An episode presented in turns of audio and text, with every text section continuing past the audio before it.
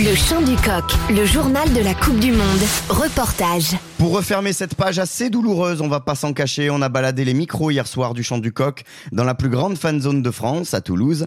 Des dizaines de milliers de supporters y étaient rassemblés, là aussi du rire aux larmes au micro d'Aurélie Chaumet.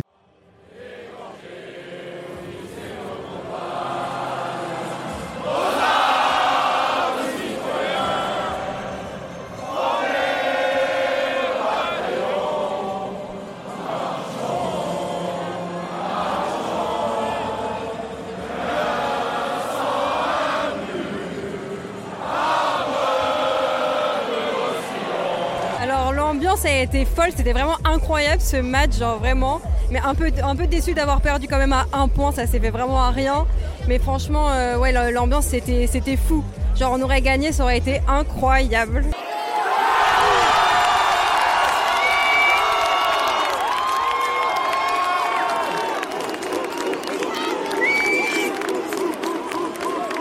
On les a supportés jusqu'au bout, mais bon, jusqu'à la dernière minute, on y a cru. Et euh, finalement, ben, c'est pas passé, mais ça passera la prochaine fois.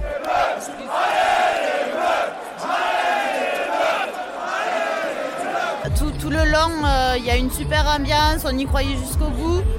Et euh, dès que, le, dès que les, les Sud-Africains ont dégagé le ballon, là, moi perso, je me suis mise à chialer, j'étais vraiment dégoûtée.